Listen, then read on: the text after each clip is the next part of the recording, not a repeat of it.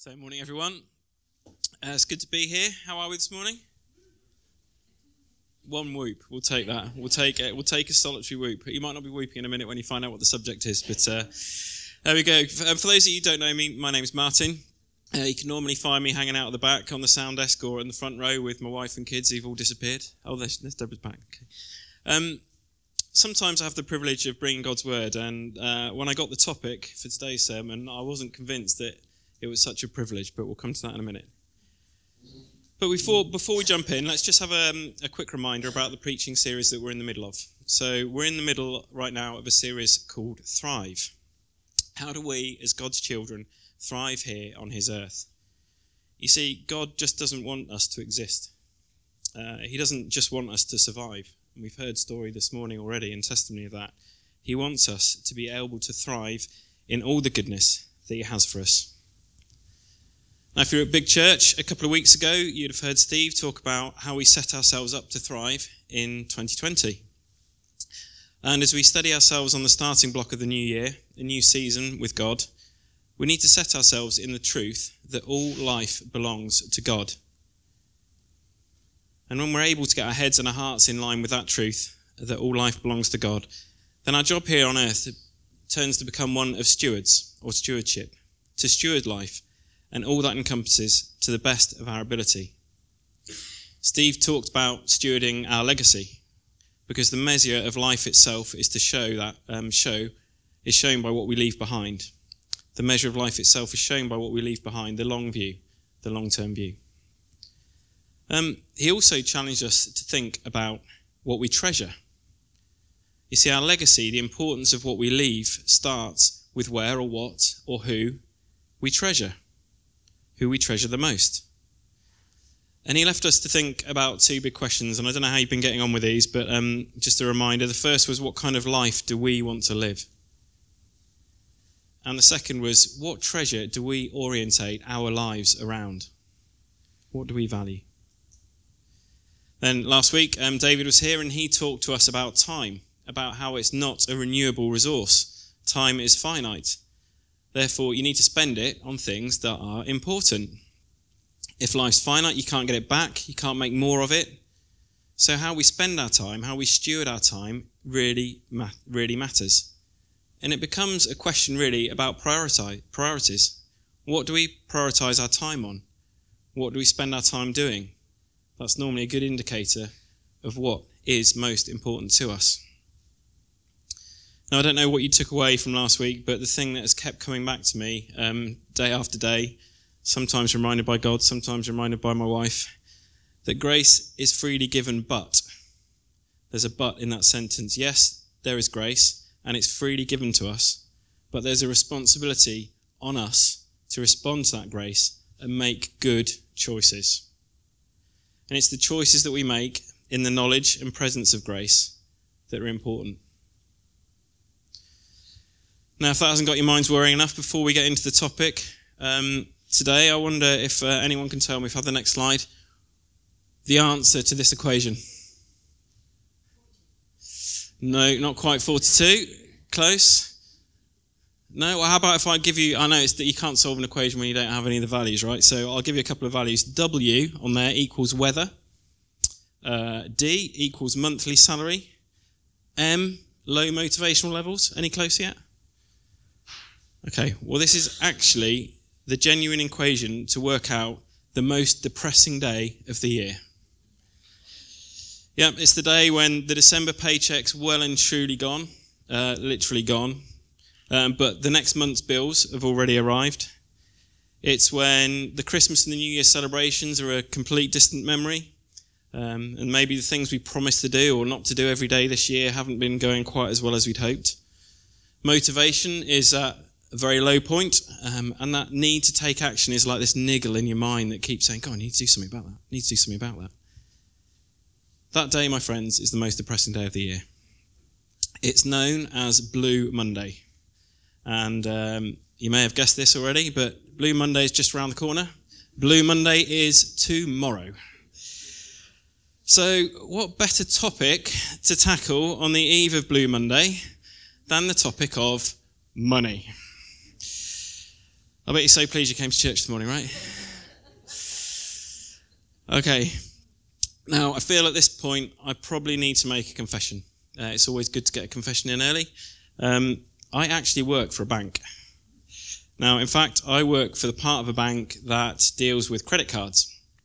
Now, I don't want you sitting here this morning thinking that gives me any better knowledge or insight to talk about money than any of you guys because it, it, it, absolutely doesn't. I'm, i might know a little bit about debt, um, but I know very little about banking.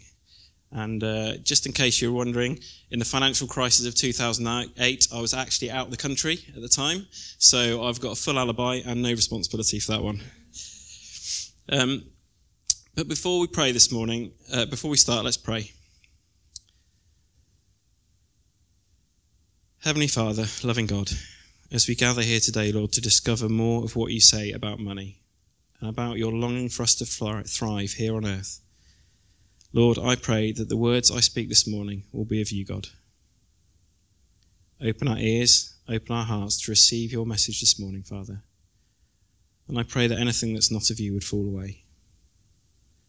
Lord, on a topic that can be easily divided and divisive, Father, Lord, may you unite us in the truth of your love for us and your promise of provision for the needs we bring to you in prayer. Father, may your Spirit stir us and irritate us in the areas we need to change and encourage us in the areas we're getting it right in your eyes, Lord. In the name of your Son, Jesus Christ, who paid the ultimate debt for each one of us on the cross, Lord. Amen. Okay, so money. Um, money is often described as one of the last great taboos in British culture. It's not something we like to talk about that much. It's not normally the first topic of conversation when we meet up with friends. Um, and even in great times of need, there's something about the British culture, um, whether it's pride, maybe something else, that stops us opening up about money, about debt, about poverty, or riches. The reality also is that um, my generation, we're the first generation that we can no longer expect to be better off than our parents. Uh, until the financial crash of 2008, that used to be the working principle. So my parents had an expectation they would be better off than their grandparents. That's, that's not the case anymore. And when I was doing some research on this, there's a great online resource called moneycharity.org, and they've been doing research on money and, and statistics in the UK economy for about 15 years now. And um, I looked at their last report from October, and um, it covers lots of things, but here's a few of them. And it, it doesn't make for great reading, to be honest with you, um, especially the first one, because I work for a credit card company. But in, in October last year, the total outstanding credit card debt, so this is people owe on um, their credit cards, was 72.4 billion pounds. That is a lot of money. It's a big number.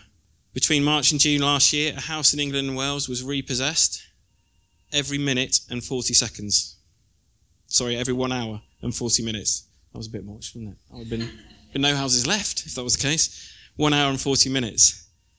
Um, in the month of August, every day in the month of August, 1,283 people reported that they had been made redundant. It's a lot of people. And for those that might have kids, um, the average daily cost for a couple bring up a child from birth to the age of 18, £22.92 a day. Soon adds up. Now, don't get me wrong, the very fact that we live in the UK in global terms means we're incredibly, actually, incredibly well off. Um, if you go to the UN, they estimate that still just under 9% of the global population, that's 660 million people, work and live in something they call extreme poverty. And extreme poverty means surviving on less than £1.50 a day. Now, that number's falling quickly, which is great as the, as the world and the global economy changes, but I think it's fair to say, I don't know if you agree with me or not, but um, life in the UK in today's world can feel expensive. I had the uh, opportunity and the privilege of uh, meeting Deborah for a coffee this week. Um, nipped out the office, went to Costa. Two medium coffees, six quid. Unbelievable. Life is expensive. Now, I know money isn't the most exciting subject to try and cover, and for some of us, it's going to be tough.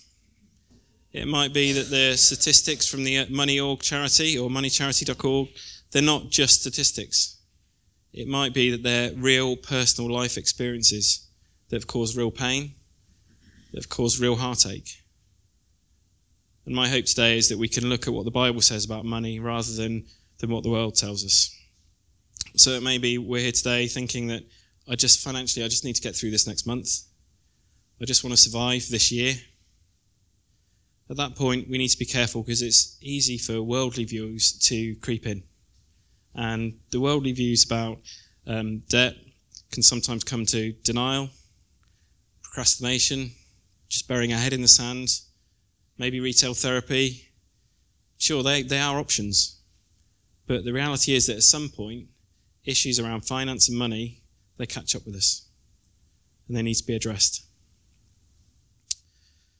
So, what does the Bible say about, about money? My hope is this morning, as I said, that we can spend some time looking at the Bible and um, the biblical truth that there is a, a, better way, a way that pushes past that survival. Um, and when you invest in knowing God and His gracious um, provision, that can replace our own anxiety. And drawing on the infinite resources of God, that can help us, that can enable us and release us to thrive. Now, there's, there's quite a lot in the uh, Bible actually about money, surprisingly. However, today I just want to focus on just five things. So, five biblical truths um, that can help us to put money into perspective. There's not going to be a core Bible passage this morning that we follow through, so if you've got Bibles with you, um, you can follow me as we jump around a little bit. But everything hopefully will come up on the on the screen behind me. So, truth number one: everything comes from God. Uh, the verse here from uh, Psalm 24 um, is one we keep coming back to on the series and Thrive. I think we've had it every week so far. That the earth is the Lord's and everything in it, the world and all, the, all who live in it. That truth is repeated all the way through the Bible. In fact, it starts right at the beginning in Genesis 1 1, where God creates the heavens, He creates the earth, and then He starts to populate it with light and dark, with land, with everything that lives in the sea, everything that lives in the air. And finally, he creates us, he creates humans. So everything you see, smell, touch, hear, and taste today, that was created by the Lord, and it belongs to him. Everything we value, no matter how big or how small, belongs to him. And just to make it super clear in, in Haggai 2 8, um, this is just after the Jewish people had um, returned to Jerusalem um, with the intent or the goal of rebuilding their precious temple. Haggai the prophet, he comes along and he gives um, a little nudge and then a reminder to the people. Um, and this underlines actually what David was talking about priorities last week. You see, the Jews having returned to Jerusalem with the objective of rebuilding the temple, uh, they got distracted. They had other priorities crept in and time slipped by, and they weren't doing what, what they originally intended to do. So in chapter 1, verse 5 and 6, um, Haggai says, Now this is what the Lord Almighty says Give careful thought to your ways. You have planted much, but harvested little. You eat, but never have enough. You drink, but never have your fill. You put on clothes, but are not warm. You earn wages, only to put them in purses with holes in it. He's basically saying to them at the time, get your priorities right. Focus on God first. Finish the table. Uh, the table? The temple. There might have been a table as well, but they needed to do the table with the temple. Um, they're basically saying, honour Him, honour God. So that was the nudge, and then the reminder comes, and that's what's on the screen here. And the reminder is that the silver is mine, and the gold is mine, declares the, the Lord Almighty. Everything belongs to the Lord. It's all His. We're, we're just effectively looking after it. We're just stewarding it. We don't own it, really. We're just caretakers. We're ta- caretakers of the gold and the silver. We're ta- caretakers of the money. Now, this is really important. And if you want to explore this concept more through the medium of comedy, I would uh, encourage you to search up J. John Donuts on YouTube. J. John is uh, quite a famous preacher, um, and it's only a four or five minute clip but it's quite it's one of his famous conference speeches and his conclusion through that um, little bit on youtube is that god owns all the donuts. Right you have to watch it to understand what that means but basically you can replace donuts with anything any word you want. God owns it. It's his. And i just thought actually with donuts being such a key part of the vineyard culture uh, i felt i had to mention that really. But watch it this week Okay, so let's move on to biblical truth number two. Uh, this one may be a bit more controversial because it's, I'm going to say it's okay to have money. I'll say it again it's okay for Christians to have money. You see, God loves us, He loves each one of us, and He is our ultimate provider. He's going to provide for us. Um, in the Sermon on the Mount, Jesus talks about how God provides food for all the birds without them having to sow, without them having to harvest, without having to store up the seeds in barns. And Jesus said, if God provides in that way for the birds, he will provide for us because we are more valuable to him in his eyes than the birds. So the verse on the, on the screen behind me, this is from 1 Timothy, 1 Timothy 6:17. It says, "Command those who are rich in this present world." There's an acknowledgement right there that there are going to be rich people. There will be wealthy people who have money. Command those who are rich in this present world not to be arrogant, nor to put their hope in wealth, which is so uncertain, but to put their hope in God, who richly provides us with everything for our enjoyment.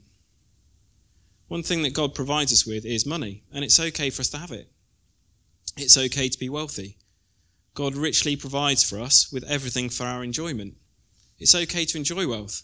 It's okay to enjoy what God has given us, but there is no room for arrogance with it and there is no room for putting hope in wealth. And we also need to remember that God knows us intimately. He knows us better than we actually know ourselves sometimes. And there might be the case where more money is not what we need in terms of actually His provision. Um, I'm sure some of you may have read some of the stories about national lottery winners who've won big. They've won millions and millions of pounds, and they've struggled. They've really struggled. They struggle with the responsibility of their winnings. It's caused stress. It's caused relationship breakdown, family infighting. In some cases, it's even caused bankruptcy. Money became a burden. It didn't answer all their problems. It only succeeded in creating a whole new heap of problems. More money can mean more problems and more responsibility. It doesn't guarantee that quick fix we sometimes put in it or attach to it. So, how do we then stop money or the money that we have being or becoming a problem for us? Um, that's biblical truth number three. So, number three, whilst, we, whilst it's okay to have money, it is not okay to value money above God. That's Matthew 6:24. Jesus says in no uncertain terms, no one can serve two masters. Either you will hate one and love the other, or you will be devoted to one and despise the other. You cannot serve both money and God. Got that the wrong way around. You cannot serve both God and money. When money becomes our master, or when money enables us to have things that become our master, maybe that's um, the latest mobile phone, or the latest fashion accessory, or a new car, or a better holiday, whatever it is, when that becomes our focus, when that becomes our greatest joy, when the pursuit of them is greater than our pursuit of God, then Jesus says quite clearly, we are getting it wrong.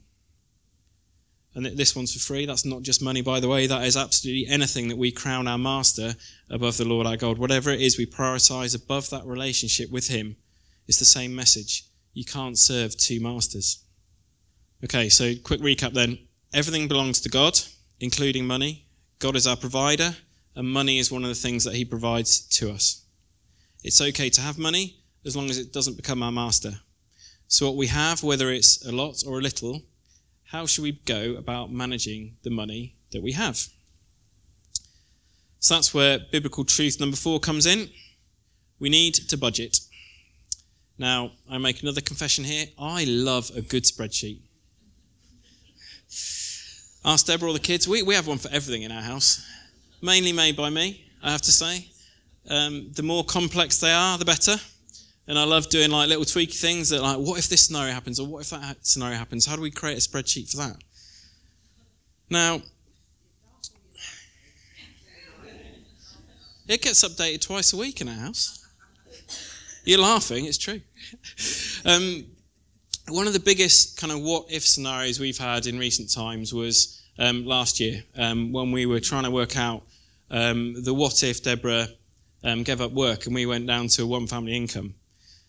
Now, at that point, the spreadsheet got several hours of close inspection because we had to work through what we could afford. And just as importantly, we had to work through what we could no longer afford. Um, having a budget is really, really important. In Luke 14:25, um, Jesus says, "Suppose one of you wants to build a tower. Won't you first sit down and estimate the cost to see if you have enough money to complete it?" Seems sensible. And I, would expand that out as well. It's not just the money to complete it, but it's the the money, um, the ongoing costs to run and maintain it. I, I remember when I bought my first house. Um, the initial outlay of the, ca- of the house that was just just one of the things that um, had to take into account in terms of affordability. But there were other things as well: you know, council tax, utilities, insurance, maintenance, white goods, all those kind of things.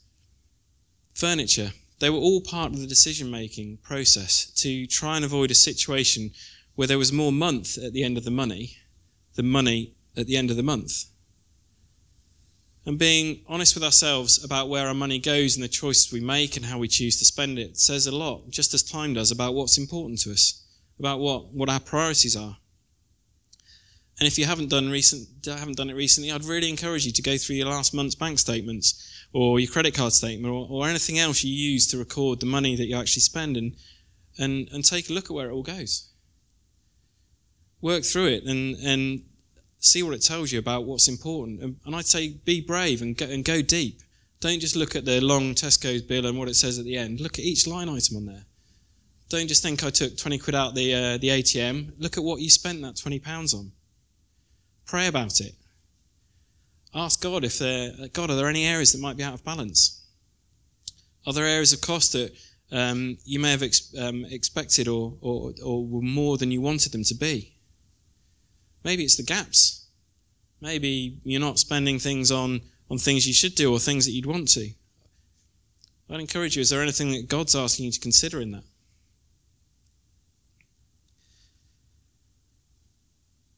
So, next slide, I think, is our um, our next biblical truth, the fifth and final one for now. Um, this is that we're all called to give. Uh, in Paul's second letter to the Corinthians, chapter 9, verses 7, Paul says, Each of you should give what you have decided to give uh, in your heart to give, not reluctantly or under compulsion, for God loves a cheerful giver.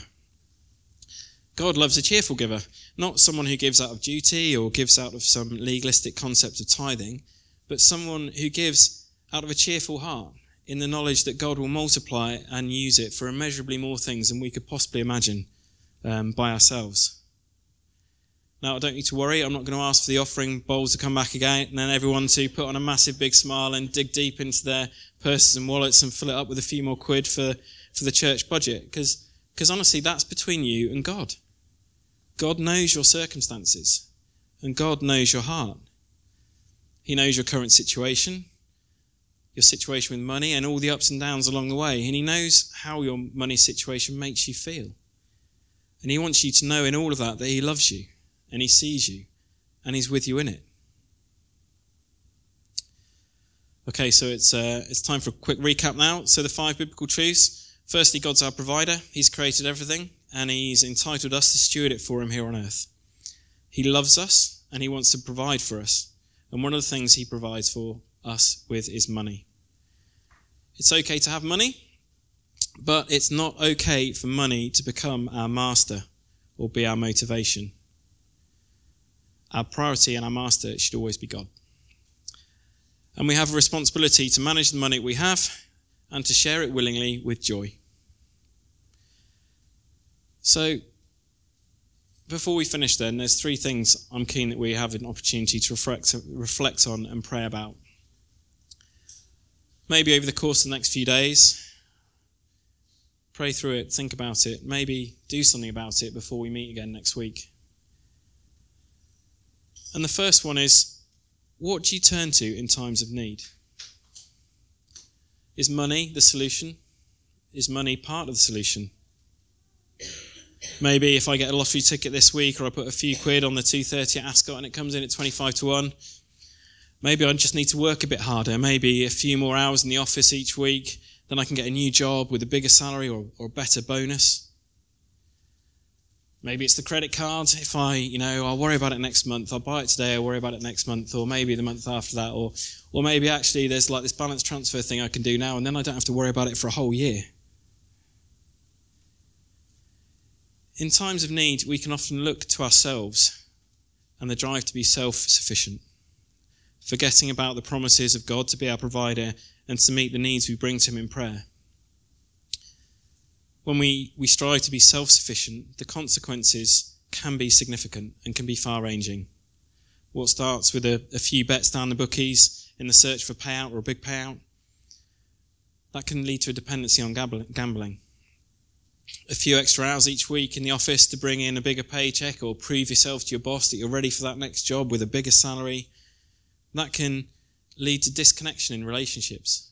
And if you, if you have children, it can mean missing out on them growing up or maybe not having the time outside of work to do anything else that brings you joy.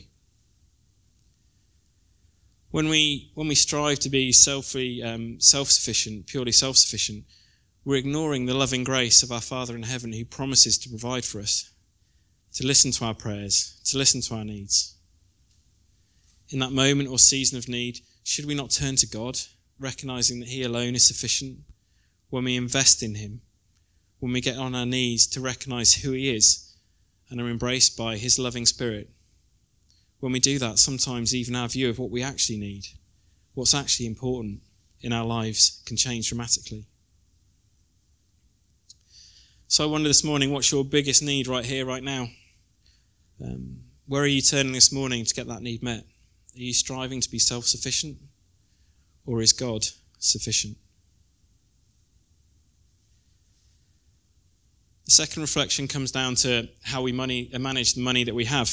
Um, are we intentional about it? Are we proactive? Do we know where our money goes and do we budget well? Do we have a reminder set in the calendar for when our current gas or electricity tariff or car insurance goes up for renewal? Or do we just flip onto whatever rate the company or our provider gives us? Because sure as damn it, that will be uh, more than you paid the previous year. Shop around. Do we have a budget? When was the last time we dusted it off and looked at it in detail? What does it tell us? What does God tell us about it? Where are there opportunities to do things better or to do things differently? Where are the spare pennies that can become the spare pounds that can meet the new needs that we may have or pay off some old ones? Maybe the budget's there and it's all in the red and it's actually it's getting worse. Maybe that's a reality we've not been able to face or we've been ignoring for months now. It's time to seek some help before it gets out of control and the consequences become even bigger. Are we being proactive and intentional about our approach to money, or are we being reactive and passive towards it? And then, final reflection then what is the state of our financial relationship with our Father in heaven? Do we bring him our first fruits, or do we give him what's left over? Do we honour him with the first of what we have? In Exodus 23, the Bible says, Bring the choice first fruits of the soil into the house of the Lord our God. And in Proverbs 3 again, Honour the Lord from our wealth and from the first of all our produce. Are we doing that? What's our equivalent harvest today? What's our first fruit equivalent? Is it the day we get paid or the day that money comes into our bank? If it is, how are we honouring the Lord with that? Do we intentionally set out to honour Him on payday? Or do we wait to see if there's anything left at the end of the month, then the time the next harvest comes round, when the next payday comes? And do we honour Him with conviction, with cheerfulness, with the first of what we have? Or do we honour Him with reluctance? with a heavy heart with what's left over. Maybe even we don't honour him at all. See, if your hearts are truly for God, surely our first fruits should be too. Okay, so those are my three reflections. So I just ask, would you, would you stand with me if we're able to?